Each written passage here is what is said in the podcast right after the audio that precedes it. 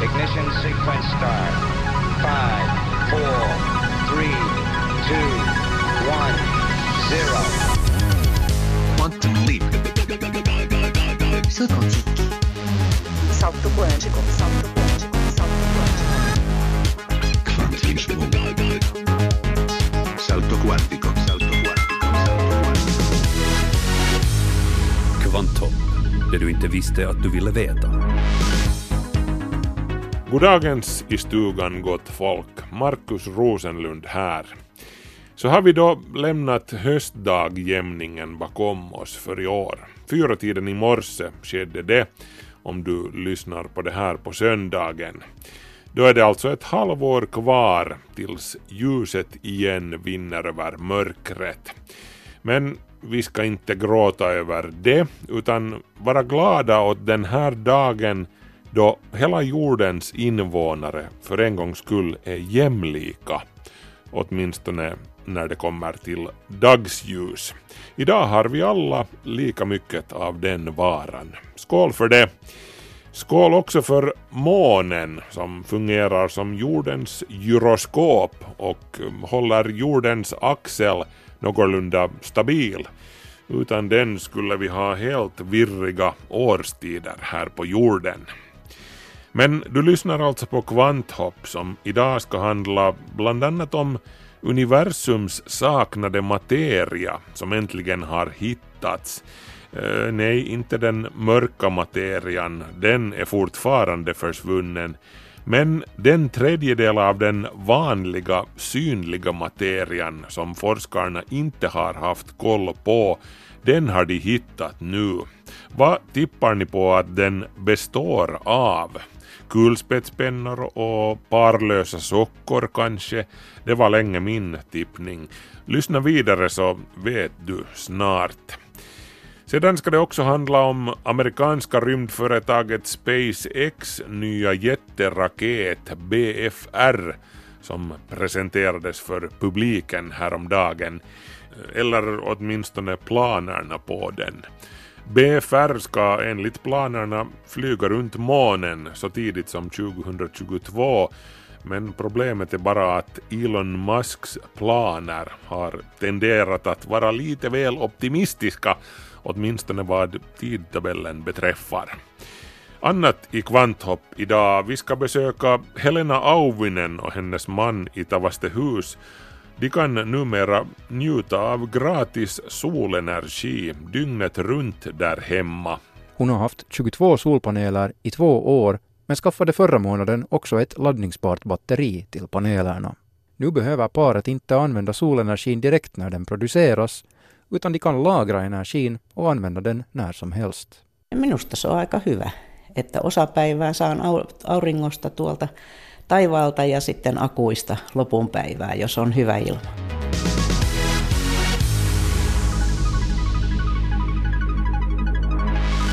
Härnäst blir det notiser här i Kvanthopp. Kvanthopp, snabela yle.fi.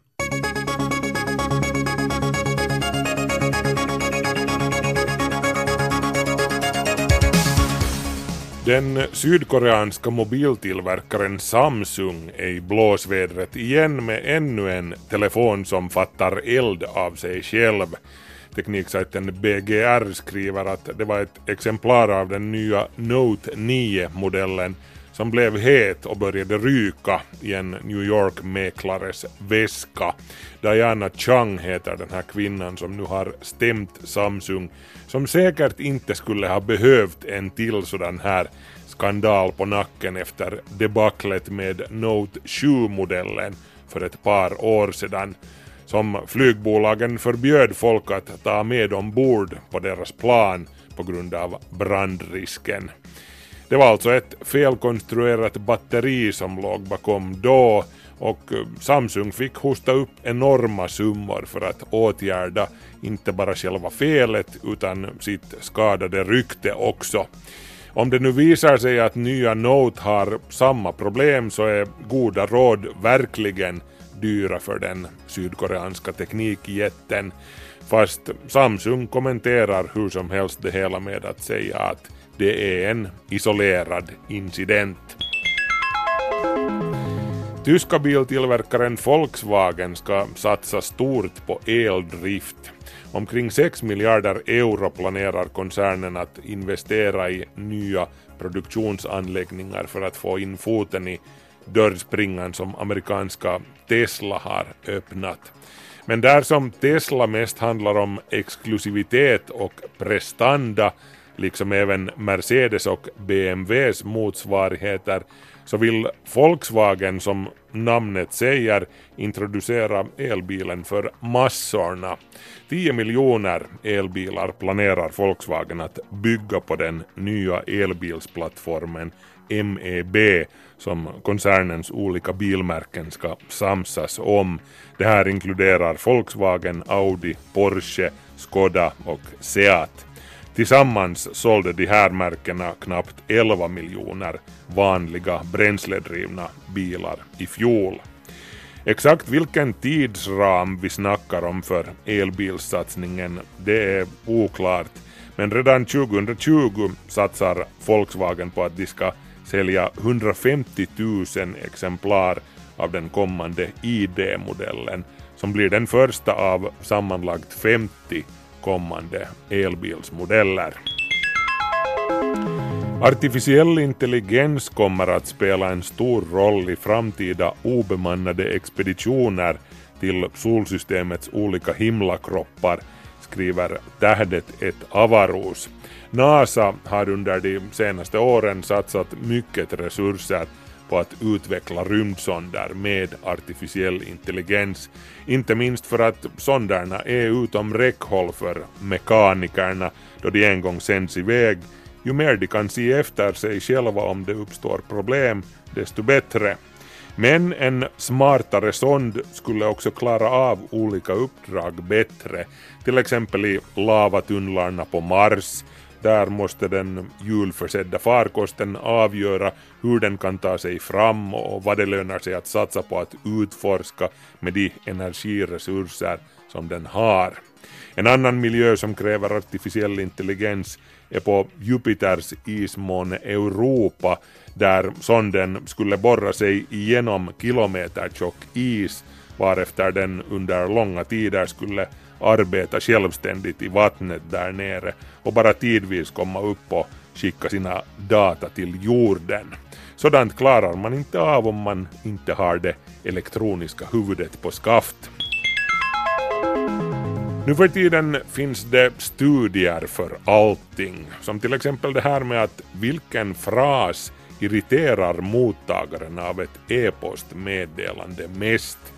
Det är det amerikanska företaget Adobe som har låtit utreda den här saken eftersom man har insett att formuleringarna som används i ett mejl har en avgörande inverkan på huruvida budskapet, säg nu en mejlkampanj, har önskad verkan eller inte. Och man lyckades alltså identifiera nio olika fraser som får folk att klicka på radera-knappen extra fort. Den allra mest irriterande frasen var att eh, “Jag vet inte om du fick mitt förra mail”. På andra plats kom frasen “med hänvisning till mitt förra meddelande”. Och på tredje plats har vi frasen “med hänvisning till vår tidigare konversation”. Undvik alltså de här om du skriver mail. Av deltagarna i Adobes enkät medgav 85% att de kollar sin mail strax innan de går och lägger sig och en fjärdedel sa det att de kollar mejlen innan de stiger ur sängen om morgonen.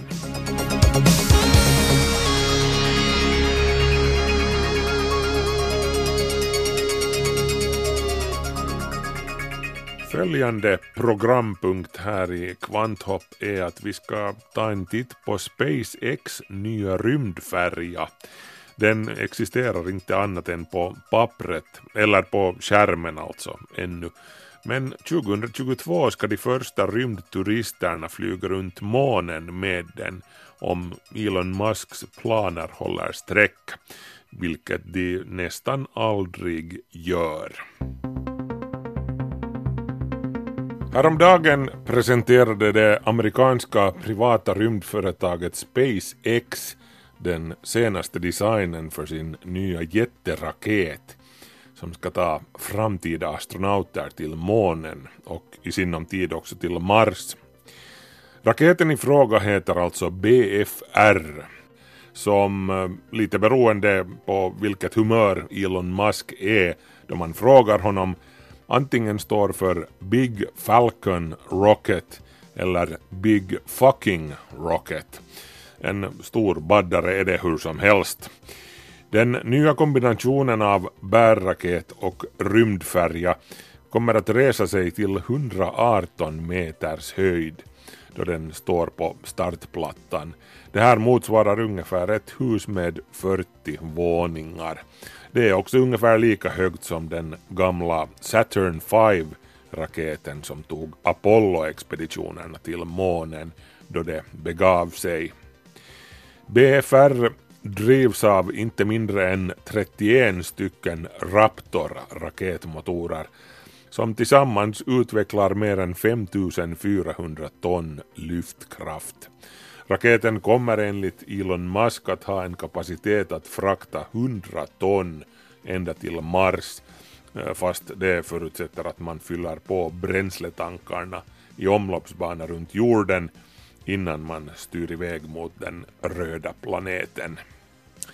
BFR består som sagt av två komponenter, själva bärraketen och sedan kapseln, eller snarare då rymdfärjan, för den är betydligt större än de nuvarande små kapslarna som man tar sig till internationella rymdstationen med. SpaceX rymdfärja med kodnamnet BFS eller ja, ni vet Big Falcon Spaceship ska enligt planerna kunna ta upp till 100 personer så att de sitter bekvämt dessutom.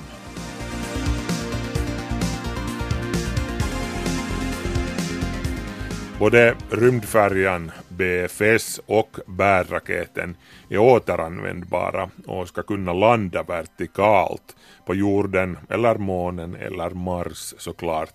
På samma sätt som SpaceX nu för tiden landar sina Falcon 9-raketer efter utfört uppdrag. BFR-raketen existerar i sin helhet tills vidare bara på ritbordet men SpaceX testar för närvarande olika komponenter som en dag ska sitta i farkosten. BFR-raketen byggs nära SpaceX högkvarter i Hawthorne i Kalifornien. Man har redan testat mindre skalmodeller av Raptor-motorerna och gjort trycktest på raketens bränsletankar. SpaceX-chefen Elon Musk berättade på presskonferensen nyligen att BFR under de kommande åren ska testas flera gånger med obemannade avfyrningar. De första kan komma att äga rum redan 2019. Den första flygningen till Mars kunde ske så pass tidigt som 2022 obemannad med en bemannad flygning 2024. Men Elon Musk han är dessvärre ökänd för att tidtabellerna som han ger är minst sagt optimistiska. SpaceX nuvarande tunga bärraket Falcon Heavy tog nästan dubbelt längre än utlovat att få i flygskick. Men å andra sidan, det mesta som Elon Musk har utlovat har också förverkligats förr eller senare. Kanske det är bättre att skynda långsamt. Det är trots allt bättre att komma till Mars i ett stycke än att komma dit så fort som möjligt i små smulor.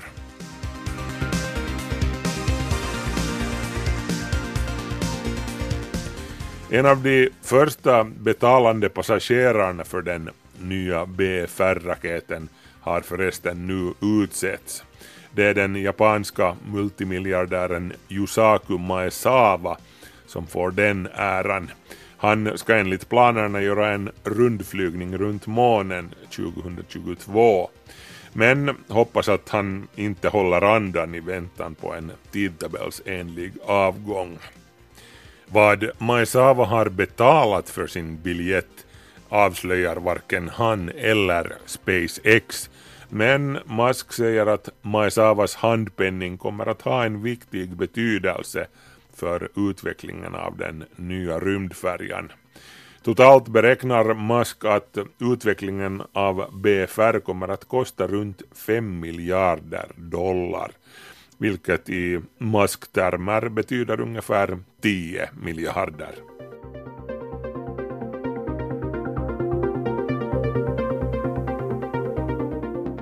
Vem vet, snart kanske dina elprylar där hemma inklusive datorn, tvn, dammsugaren och hårtorken går på elektricitet från ett batteri. Solpaneler har blivit kraftigt bättre under senare år när tekniken har utvecklats och många hushåll har skaffat sådana. Samtidigt har också en del hushåll köpt kraftfulla laddningsbara batterier till sina solpaneler. Det här för att kunna använda solenergin när som helst på dygnet eller när det regnar, även om det inte lönar sig rent ekonomiskt ännu i det här skedet. Pensionären Helena Auinen kokar en kopp morgonkaffe i sitt cirka 300 kvadratmeter stora hus i Tavastehus, där hon bor tillsammans med sin sambo. All elektronik i huset drivs med solenergi. Hon har haft 22 solpaneler i två år men skaffade förra månaden också ett laddningsbart batteri till panelerna. Nu behöver paret inte använda solenergin direkt när den produceras, utan de kan lagra energin och använda den när som helst. Minusta se on aika hyvä, että osapäivää saan auringosta tuolta taivaalta ja sitten akuista lopun päivää, jos on hyvä ilma. Jag tycker det är ganska så bra att det produceras solenergi på dagen och vi kan sedan använda den via batteriet också efter att solen har gått ned eller då det regnar, säger hon. Det laddningsbara batteriet är ungefär lika stort som ett kylskåp och kan lagra 8 kilowattimmar energi. Troligen är det bara några tiotals hushåll i Finland som har skaffat ett så här kraftfullt batteri eller kraftigare till hemmet. På sommarstugor som inte är anslutna till elnätet är det däremot relativt vanligt att koppla solpanelerna till ett laddningsbart batteri. Men de batterierna har åtminstone hittills varit mycket mindre effektiva. Batteripriserna har sjunkit under senare år, men det batteri Auinen köpte kostade ändå så mycket som 12 000 euro. No minulla on tämä, tämä luonto tärkeä. En niin ajattele rahaa. Jag vill värna om naturen. Pengar är inte så viktigt för mig i det här fallet, säger hon. Batteriet räcker mer än väl till för att täcka parets elförbrukning dygnet runt om det har varit en solig dag. Energin räcker också till efter en molnig dag på sommaren. På årsbasis räknar Auinen och hennes sambo med att de nu bara behöver köpa drygt 4 000 kilowattimmar energi istället för 8 000 kilowattimmar med endast solpanelerna eller 12 000 kilowattimmar helt utan solenergisystemet. Det är främst på vintern som det blir nödvändigt att köpa el. En del av den här räkningen kan paret ändå betala med den el de säljer på sommaren. Solenergisystemet är alltså kopplat till elnätet. Auinen har också alldeles nyss köpt en laddningsbar hybridbil som hon har tänkt ladda med hjälp av solenergi. Pelkällä sähköllä voi ajaa 50 kilometriä ja se on erittäin hyvä tässä kaupunkiajossa. Jag ska kunna köra 50 kilometer med endast el och det är mycket bra när man kör i stan, säger hon. Milja Arni, som är sakkunnig vid Motiva, ett statsägt företag som främjar användningen av förnybar energi, bekräftar att stora laddningsbara batterier för solpaneler inte är särskilt lönsamma än. Hon nämner att en del finländska hushåll ändå har köpt kraftfulla batterier. Det kan till exempel vara av miljömässiga skäl eller för att man vill pröva på ny teknik. No toistaiseksi ei vielä ole hirveän kannattavaa, että kyllä se helposti vähintäänkin tuplaa sen, sen aurinkosähköjärjestelmän hinnan. I det här skedet så fördubblar det lätt priset på solenergisystemet om man ska ha ett laddningsbart batteri till det. Men batterierna utvecklas hela tiden och blir billigare. Om något år är situationen nog en helt annan, kommenterar hon. Försäljningsdirektör Marcus Andersén på solenergiföretaget Naps Solar Systems tror också på en snabb utveckling. Vi har själv gissat kanske nästa år eller absolut senast 2020 så skulle de faktiskt vara lönsamma och det, det är en kombination av två faktorer. Det första är det att priserna på sådana akkusystem har ju kommit väldigt kraftigt ner. Och sen det andra är det att kostnaden för köpt el, alltså det att du får el från, köper el från elbolaget och där är den här eltransfern och elskatten, så den här totalkostnaden stiger hela tiden, så de, liksom, de här kurvorna möts. Att skaffa ett stort laddningsbart batteri är en investering som kommer att ta flera år att betala sig tillbaka. Men ett sådant här batteri kan hålla väl i närmare 20 år.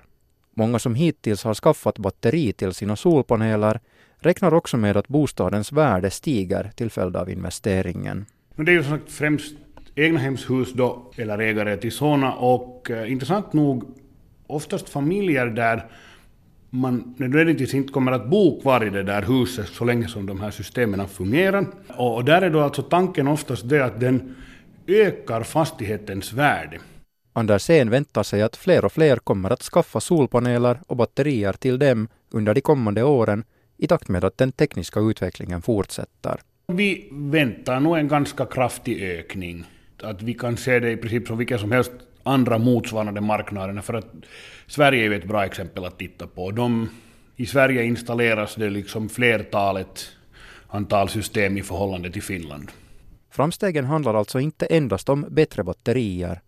Priset på solpaneler har sjunkit dramatiskt under de senaste åren samtidigt som de har blivit mer effektiva. Hintahan on tippunut ihan dramaattisesti. Jos, jos esimerkiksi ajattelee nyt sitten tuota, niin kuin nyt, missä ollaan nyt tällä hetkellä, niin ollaan niin kuin periaatteessa globaalisti, niin halvimmat tarjoukset tai mitä on tehty, niin on alle 20 euroa megawattitunti. På de mest soliga platserna i världen längre söderut kostar solenergin nu mindre än 20 euro per megawattimme, alltså mindre än 2 cent per kilowattimme. Det berättar Jero Ahola som är professor i energieffektivitet vid Vilmanstrands tekniska universitet. Han tillägger att det är en tiondel så mycket som år 2010. På vissa platser på jordklotet är solenergi nu den billigaste formen av energi. Eli aurinkosähkö on, on Suomessakin kannattavaa, ei tosin peltovoimalassa, mutta sit, silloin kun se liittyy siihen, että, että sähkö käytetään itse. Ahola påpekar att det också i Finland lönar sig med solenergi när man producerar den för eget bruk. Att sälja den är ändå inte lönsamt i det här skedet.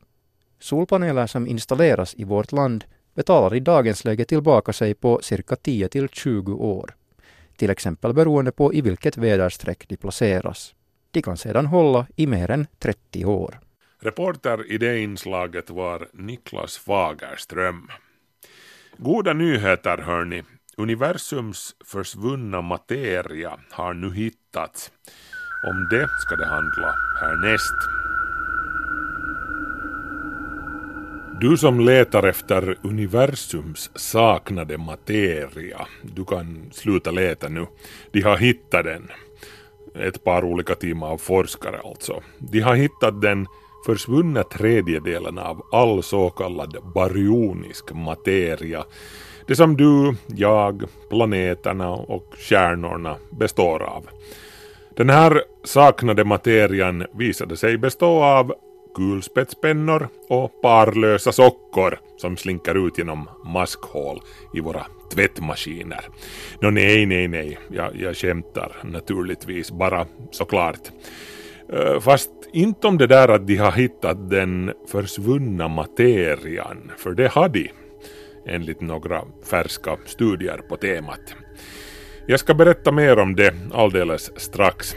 Innan jag gör det så ska jag bara säga att de fortfarande inte har någon aning om var all mörk materia till exempel är. För att inte tala om all mörk energi.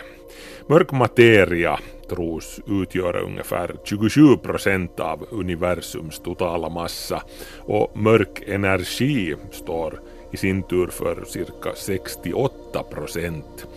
Det här alltså enligt den så kallade kosmologiska standardmodellen. Det här betyder, så som ni redan har räknat ut om ni är bra på huvudräkning, att vetenskapen inte har någon som helst aning om 95 procent av hela universums innehåll. Beträffande de resterande 5 procenten, allt det där som består av vanliga atomer. Eh, stjärnor, planeter, kosmiska gasmoln, du och jag och spårvagnen där ute på gatan. Vi har en längre tid vetat rätt så noga hur mycket det borde finnas av den här varan. Det finns teoretiska beräkningar om det här som bygger på teorin om hur materian kom till i samband med Big Bang. Kombinera sedan det här med studier av den kosmiska bakgrundsstrålningen, alltså det kvardröjande ljuset från Big Bang, ekot från stora smällen, om ni föredrar det, så finslipas uppskattningen ytterligare av hur mycket vanlig materia vi kan räkna med i universum.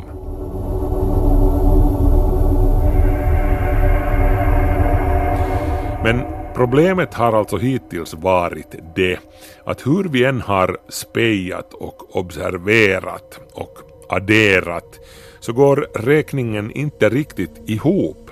Vi har inte lyckats sätta fingret på en väldigt stor del av alltihopa, var det finns. Vi vet att det finns där men vi har inte riktigt vetat var. Ungefär en tredjedel av den vanliga materian i universum har intill helt nyligen saknats från listan som man började sätta ihop på 90-talet. Det har länge funnits en kvalificerad gissning, nästan en vetskap om var all den där saknade materian borde finnas. Man har utgått ifrån att den ska ligga i långa stråk av het gas som sträcker sig över de annars så gapande, tomma och mörka avgrunderna mellan galaxerna. Lite som spindelväv mellan kristallerna i en kristallkrona. Där har ni det. Tänk på universum som en enorm kristallkrona som ingen har dammat av på länge. De här stråken av gas som knyter ihop universums kristallkrona likt spindelväv, de har fått namnet WIM, W-H-I-M, en förkortning av Warm Hot Intergalactic Medium, det varma, heta intergalaktiska mediet. Datorsimulationer från Princeton-universitetet i USA tydde på Wimmets existens så tidigt som 1998.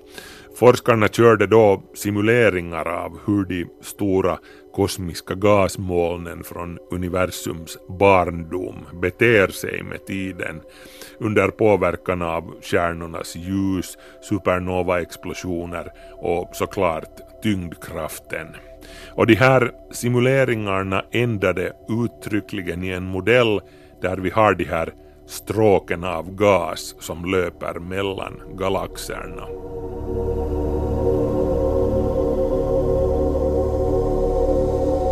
Det hela hänger samman med den där andra, ännu mer mystiska komponenten, den mörka materian, som alltså tros utgöra en dryg fjärdedel av universums massa.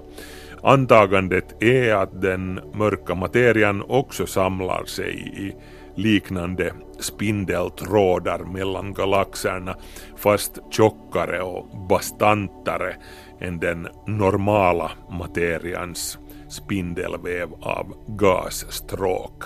Och ännu svårare, för att inte säga nära på omöjliga, att få syn på är de här trådarna av den mörka materian. Den mörka materian den vill ju inte egentligen ha någonting med det synliga universum att göra. Den samverkar inte med vanlig materia, utom att den ändå påverkar det synliga universum med sin tyngdkraft. Om universums saknade materia är de här stråken av het gas, den här spindelväven i kristallkronan, så är den mörka materian själva kronans armar och stomme som allt det andra samlar sig kring. Och när wimgasen dras in mot den mörka materian så hettas gaspartiklarna upp till miljontals grader Celsius. Det är därför som man talar om det heta intergalaktiska mediet.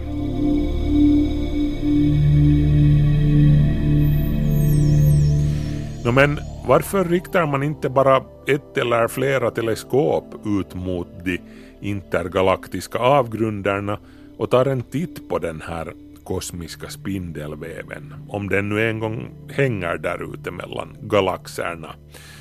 Tja, no, faktum är att man har gjort det, men problemet är att gasen i praktiken är osynlig. Det handlar alltså mestadels om joniserad vätgas, med andra ord väteatomer med den enda elektronen bortsvept. Och den sortens gas, eller plasma faktiskt i det här fallet, absorberar inget ljus. Så den här kosmiska intergalaktiska spindelväven i universums ljuskrona är extremt svår att få syn på, minst sagt. Men obs, jag sa det inte att den är omöjlig att få syn på. Den mörka materian är det, men inte den här materian. Tittar du på ljuset från det tidiga universum som har passerat genom ofantliga mängder rymd och tid så ska du i princip kunna upptäcka otroligt små distorsioner, små störningar i ljuset som har uppstått då fotonerna passerar genom gasstråken mellan galaxerna. Det var exakt det som ett av de här nämnda forskarteamen gjorde. Dessvärre så lyckades de inte hitta några sådana krusningar i Planck-satellitens karta över den kosmiska bakgrundsstrålningen. Ingen spindelväv mellan några galaxer såg de. Men, resonerade forskarna, det behöver inte betyda att signalen inte finns där.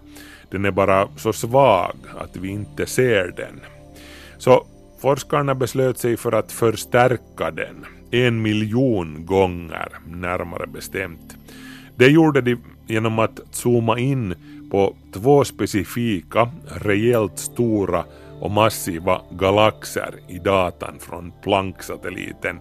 Därefter klippte de ut den bilden digitalt och sedan kopierade de den en miljon gånger eller så och lade alla bilderna ovanpå varandra.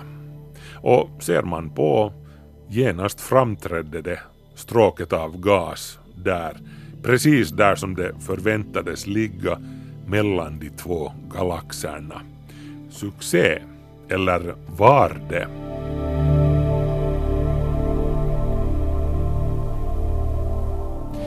Ja, när man förstärker så här svaga signaler, så här mycket, så blir det oundvikligen väldigt mycket brus och en hög osäkerhetsfaktor.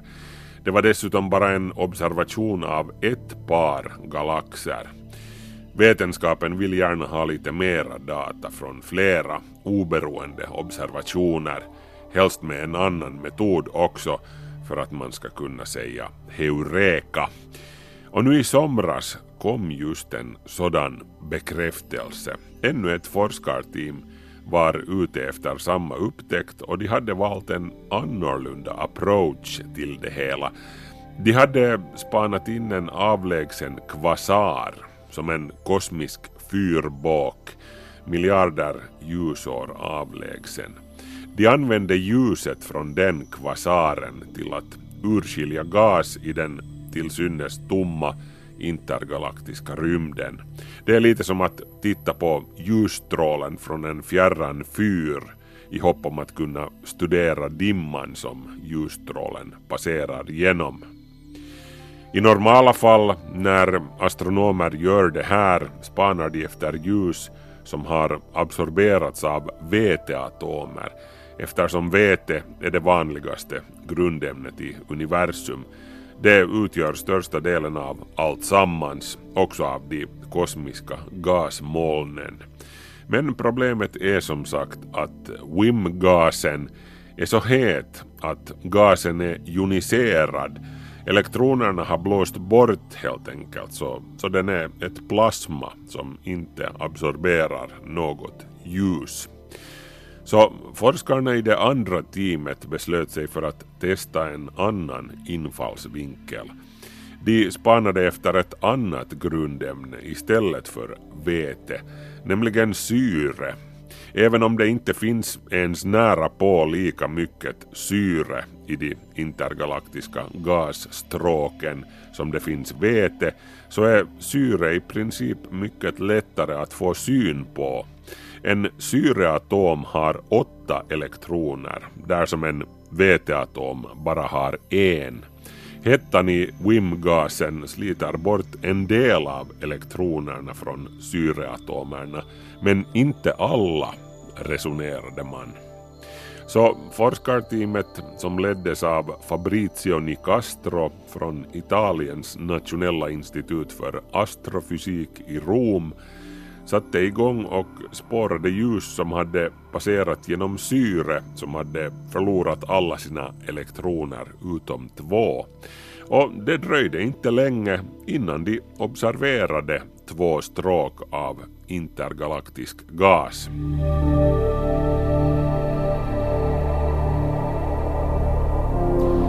Så forskarna gjorde en del kalkyler och extrapoleringar av universums totala gasinnehåll baserat på den mängd gas som de hade hittat och kom till att siffran mer eller mindre motsvarade de 30 procent av det synliga universum som hittills hade varit försvunnet.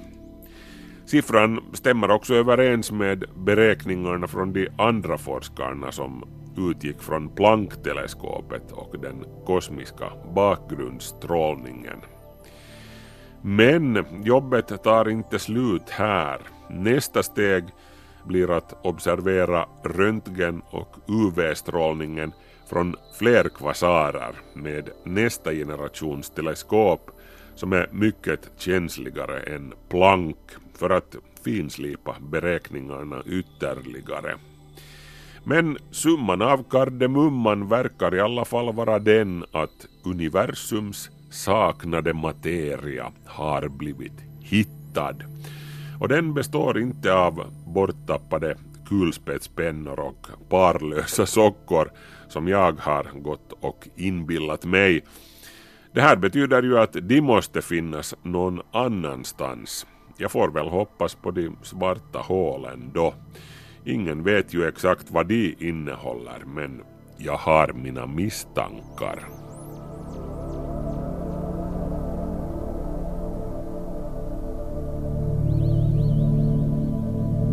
Kvanthopp. Sikta mot stjärnorna.